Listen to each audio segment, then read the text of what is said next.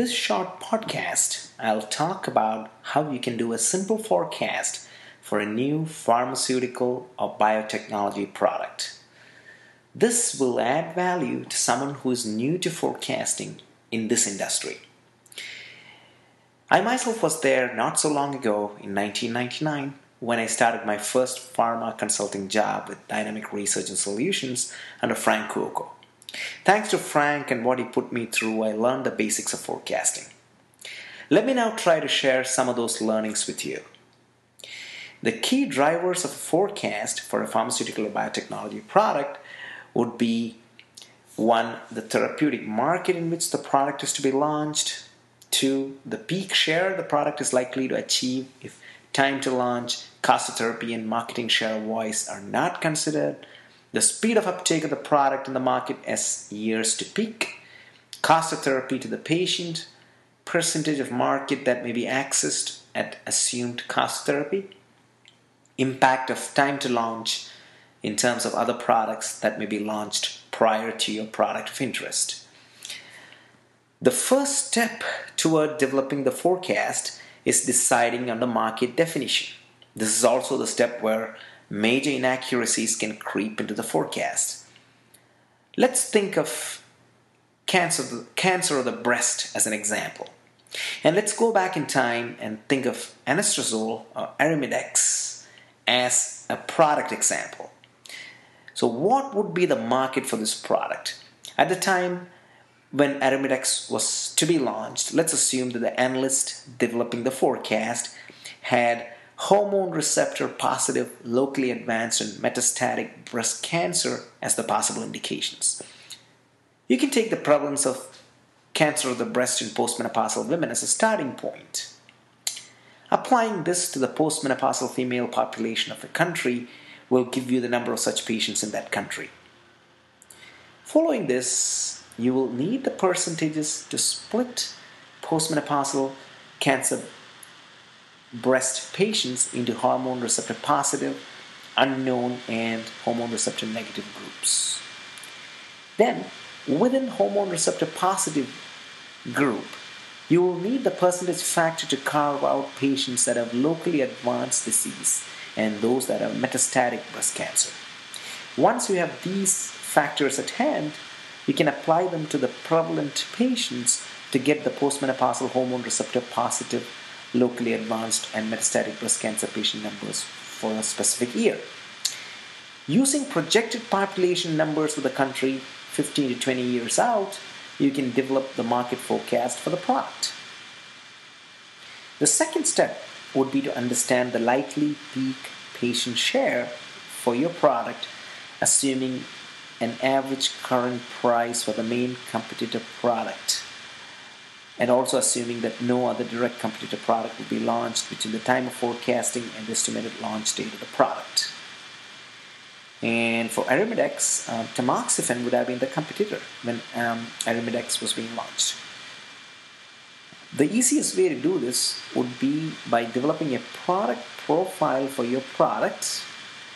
Um, this would be a one pager or maybe a half pager, laying down the key attributes for your product in terms of efficacy, safety, side effects, price, etc., and then showing it to your target physicians. So, oncologists, if the product were Arimidex, and then asking them how many of their current patients with the indication that you expect your product to be approved for would be prescribed your product in a month, assuming cost of therapy to the patient would be the same as with currently available gold standard products for the same indication. While doing this exercise, you'll need to also ask the doctor about the total number of patients with the same indication that he or she sees every month. From this, you can calculate the share of patients your patient is likely to have, your product is likely to have. You will then have to ask the doctor by when, in the number of months, he or she would become comfortable with your product if it performs exactly as mentioned in the profile. This gives you an idea of the number of months it will take for your product to reach peak patient share. Following this, you'll need to ask the doctor about the number of patients he or she will be prescribing the product to when the doctor has become comfortable with using the product. This will allow you to calculate the peak share for the product. After this, you should present the doctor with a 10% higher and 10% lower cost of therapy situation and get his or her views on the peak share under these situations. This will allow you to play scenarios of the forecast later on. If you expect a few competitor products to be launched before your product hits the market, you will need to account for the impact of those products on your peak share.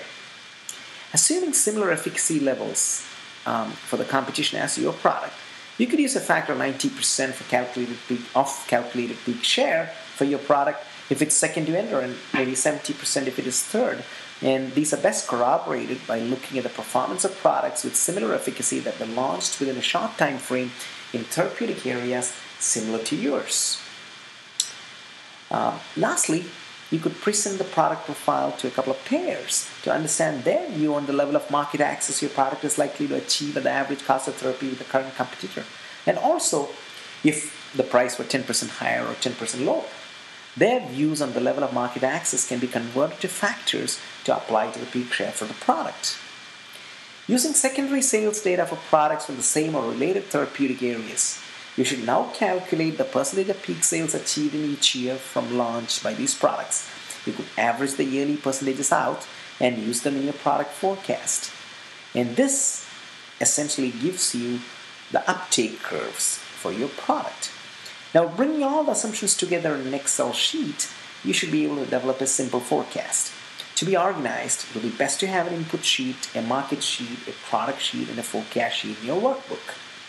In the input sheet, please enter all the assumptions you made as I explained before.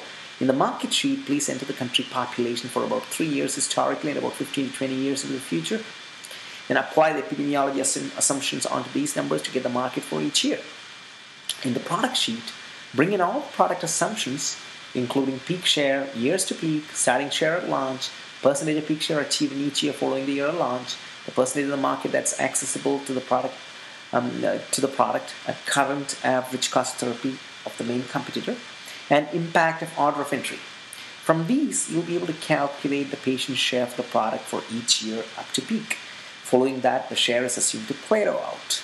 In the forecast sheet, bring in the market for each year and the patient share for each year. Using these and the annual cost of therapy, you'll be able to calculate the product sales for each year in constant dollar terms. If you wish to have dollar forecasts based on inflation for each year, please include the annual price inflation percentage also in the cost of therapy for each year. Normally, you will consider only the sales until the estimated date of first generic entry. If you are developing a strategic forecast, if you are doing a marketing forecast at the tactical level, which tends to be more detailed and granular, the forecasting process will be much more elaborate. The sales forecast that's generated is based on the cost of therapy to the patient. So to convert this to an ex-factory forecast, you'll have to net this out with the margin shared with the retailer, distributor, and wholesaler. Um, as an example, in the US market, this could be as high as 30% for small molecules and about 15% for large molecules. We plan to publish an Excel sheet with a simple forecast as I've explained in this podcast in the near future. Please send us a message using the form in our contact us page in our website if you'd like to receive an email notice when it's published for downloading. Thanks again for taking the time to listen to this podcast. Um, hope you've benefited from spending some minutes of your day uh, with me on this. And have a great day. Thank you. Thank you. Bye.